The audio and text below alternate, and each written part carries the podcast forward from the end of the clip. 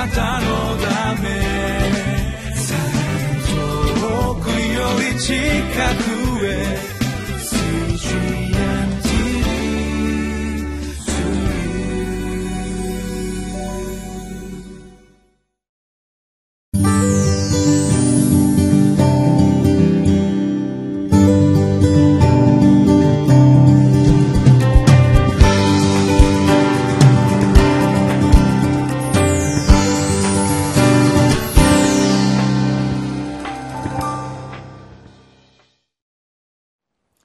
皆さんこんにちは。上野芝キリスト教会の三好明久です。今日もリビングライフのテキストを用いて神様の言葉である聖書からご一緒に教えられてまいりましょう。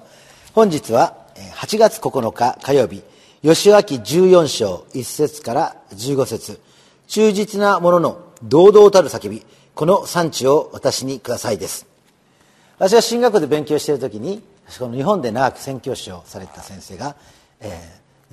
神学を教えるためにアメリカに戻って来られました。その先生と話している時にこの日本ではラビ・ザカライアスが必要だ。そういう話をしました。ラビ・ザカライアスって知らないかもしれませんけど世界的なインド系のですね、えー、伝道者です。頭のいい人にキリストの、えー、ことを弁証するというですねこの人なんですけど、えー、自分はその時からですねラビ・ザカライアス日本に帰ったら日本のラビ・ザカライアスみたいにならなくちゃいけないんじゃないかと思ってですねいろいろ勉強したりしたわけですけれどもしかしですね全く全く違ったわけではないけれども、えー、人間はそれぞれ賜物があるということですね最近思っているわけです。えロールモデルっていうのがありますけど、私たちはですね、ある人たちはお母さんのように影響になるなろうと思うかもしれないし、ある人たちは学校の先生のようになるかもと思うかもしれないし、何かですね、この目標を持って、この人生を生く。それはまあいいことなんですけれども、しかし、40歳過ぎますと、自分の人生を生きなければならない。え、そしてですね、そのためにですね、私たちは素晴らしい模範がここに示されていると思います。今日はそのことについてご一緒に教えられてまいりましょう。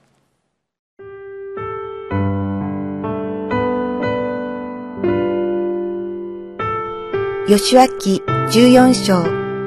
1節から15節イスラエル人がカナンの地で相続地の割り当てをした地は次の通りである。その地を祭司エルアザルとヌンの子ヨシュアとイスラエル人の部族の一族の頭たちが彼らに割り当て、主がモーセを通して命じた通りに旧部族と半部族とに富士で相続地を割り当てた。モーセはすでに二部族と半部族とにヨルダン川の向こう側で相続地を与えており、またレビ人には彼らの中で相続地を与えなかったからであり、ヨセフの子孫がマナセとエフライムの二部族になっていたからである。彼らはレビ族には、その住むための町々と、彼らの所有になる家畜のための放牧地を除いては、その地で割り当て地を与えなかった。イスラエル人は、主がモーセに命じた通りに行って、その地を割り当てた。時に、ユダ族がギルガルでヨシュアのところに近づいてきた。そして、ヘナズ人エフネの子カレブがヨシュアに言った。主がガデシュ・バルネアで私とあなたについて神の人モーセに話されたことをあなたはご存知のはずです。主のしもべモーセがこの地を偵察するために私をカデシュ・バルネアから使わしたとき私は40歳でした。その時、私は自分の心の中にある通りを彼に報告しました。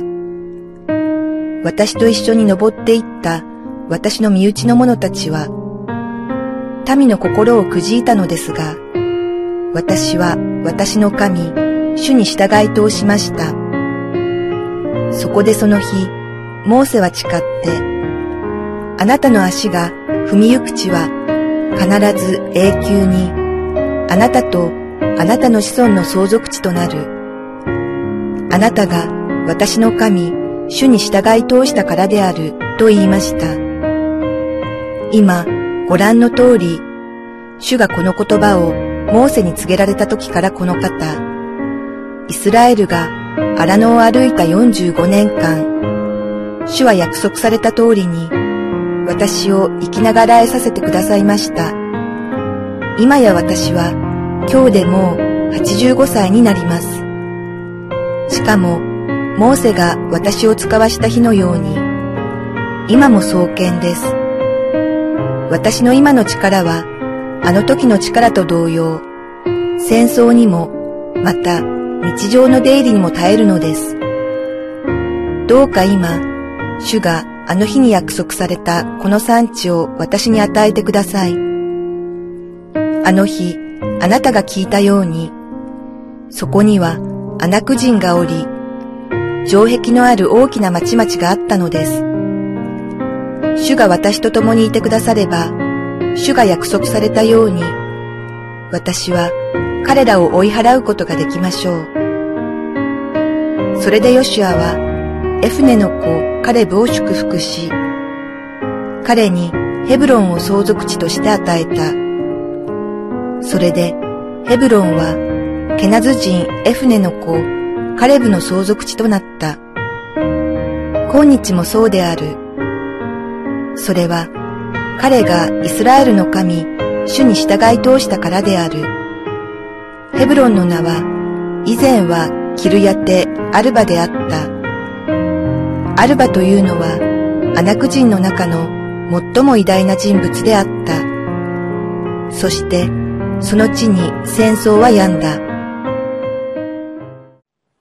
ここにはですね、ヨルダン川の西側を取って、そしてですね、この、えー、カレブという人が、えー、出てきます。まあ、イスラエルたちはヨルダン川東側を取りまして、そしてヨルダン川を越えて西側を取って、まだもちろん占領する地はあるって言われるわけですけれども、この分割をしてですね、イスラエルの部族にこの分割する。で、その時にですね、ここにヨシュアと一緒にですね、この戦いをずっとやってきたカレブという老兵、この人が出てくるわけです。まあ、昔ですね、このイスラエルの人たち、スパイが、この約束の地を覗きにいた時にですね、この怯えた人たち、もうとんでもない、あんな人たちを勝てるわけないって言った人たちがいた一方で、このヨシアとカレブはですね、この信仰によって、そこを取りましょうって言った、そのヨシアの方はリーダーになっていくんですけども、カレブもやっぱりですね、そのヨシアを支えて一緒に戦ったこの仲間です。で、このカレブはですね、この自分がですね、ヨシアみたいに偉くなるっていうか、まあ偉くなるというかリーダーになるというよりは、自分に与えられる所有地、自分にこの土地くださいって言ってですね、この申し出るわけです。で、こう書いています。6節に、時にユダ族がギルガルでヨシュアのところに近づいてきた。そしてケナズ人エフネの子カレブがヨシュアに言った。主がカデシュ・バルニアで私とあなたについて神の人モーセに話されたことをあなたはご存知なんです。まあ、昔の話で若い頃ね、えー、あった。その話知ってるでしょ？主のも、しもべモーセがこの地を偵察するために、私をカデシュ・バルニアから使わしたとき、私は40歳でしたって書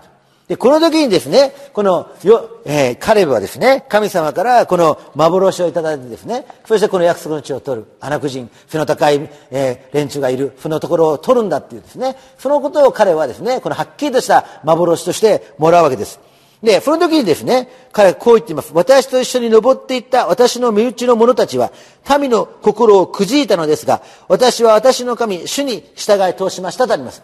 カレブは、神様の力を信じて、この戦いを勝ち抜こう、戦い抜こう、そのように思ったわけです。で、このことは何を表しているのかと言いますと、それは彼が40歳になった時には、すでに、えー、カレブは主の偉大な力を信じる経験を十分にしていたということです。で私たちは人生の春において、40歳までの間ですね、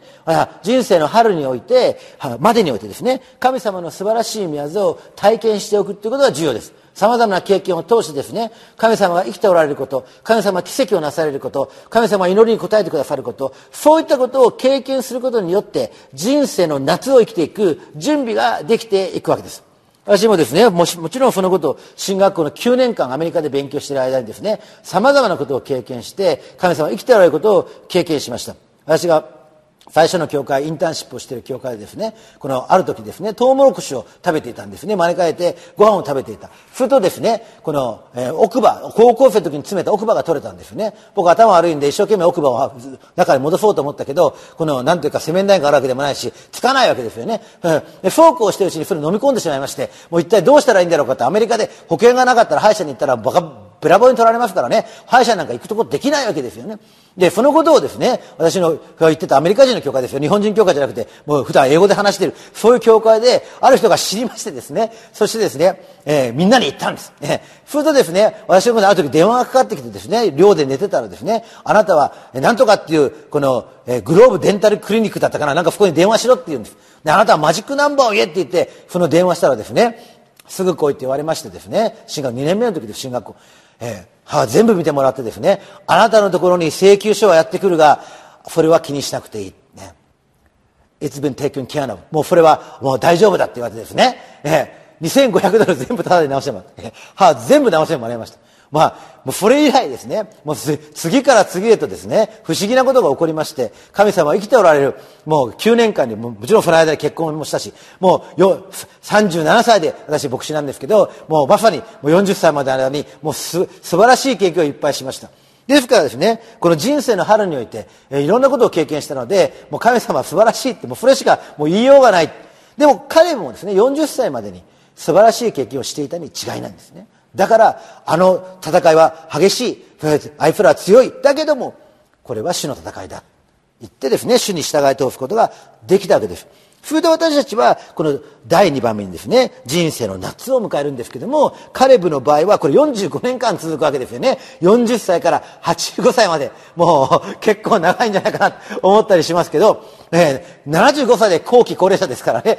この40歳から85歳まで、この人生の夏をやってるわけですね。この戦いの中で彼はですね、この幻を信じて、主の力を信じて、人生の夏を全力できた。これは重要なことですよね。彼は神様を信じて、そして与えられている能力を最大限に発揮して、そしてですね、もちろん、まあ、40年間さまよわなくちゃいけないわけだったから、なんとかいろんな不満もあったし、不平不満もあったし、足引っ張る奴もいたし、もういろんなことがあったんですよ。だけども、彼はあくまでも神様の約束を信じ続けて、そして人生の夏を全力で生き抜いたんです。で、これがですね、私たちの人生ので重要です。その人生の夏をこの最大限に生き、そしてこの様々なまあ生産性のあるというかですね、このもう収穫のある人生を生きるときに、私たちはですね、本当に神様の素晴らしい宮業を体験していくことができるかです。人生の春に備えられた神様への信頼、その信頼に基づいて人生の夏に与えられた能力をこの最大限に発揮して、そして神様の宮座に預からせていただく。まあ、そのことをですね、まあ、45年続くかどうか別としてもですね、その時に私たちは、この精一杯人生を生きていった、いったということができるんじゃないでしょうか。で、その時にですね、このカレブは言うんです。85歳になったけれども、11節に、しかもモーセが私を使わした日のように、今も創建です。一体いつまで元気なのかわかりませんけれども、彼はですね、神様の恵みによって、85歳でもまだまだ元気なんですね。まだまだゴルフ行ける。あの、まだまだですね、この遊びに行ける。ね。私は練習、ゴルフの練習に行ってたらね、もう、えー、おじさんが僕に言うんですよね。50代の時にはもっと飛ばせたのにって、もう、えー、だんもう全然飛ばせなくなったとか言って、えー、がっかり、何歳ですか？って言ったら、まだ60代なんですよね。ね。でも、彼はですね、85歳で、まだまだ創建で、あの最初の戦いの時と同じようにですね、大丈夫ですと。えあの時のと同様、戦争にも、また日常の出入りにも耐えるのです。ね、いいですよね。これによってですね、彼は人生の秋を迎えるんですね。彼はですね、神もう、あヨシュアに求めるわけですよね。どうか今、主があの日に約束されたこの産地を私に与えてください。あの日はあなたが聞いたように、そこにはアナク人がおり、城壁のある大きな町々があったのです。主が私と共にいてくだされば、主が約束されたように、私は彼らを追い払うことができましょう。まだ残ってるってわけですよね。まだアナク人いるから、そこに行かせてください。ね、そしてその最後のお務め、それをですね、彼はもう大喜びしてですね、生きていく。で、そこにですね、85歳以降、まあ、主の約束の実現を喜び、人生の秋を楽しむですね、この彼の姿があるんじゃないかなと思うわけですよね。やがて彼はですね、短い冬の季節を経て、召されていったに違いないわけです。しかしですね、私たちはここでですね、人生の春、人生の夏、人生の秋とですね、それぞれテーマがあって、それぞれ人生の春を一生懸命生きた人は、神様の恵みを体験した人は人生の夏を精一杯生き人生の夏を精一杯生きた人は素晴らしい人生の秋が用意されている。でそのことをぜひ覚えてですね神様の素晴らしい恵みにより頼んでこの残されている人生を大胆に歩ませてもらいましょう。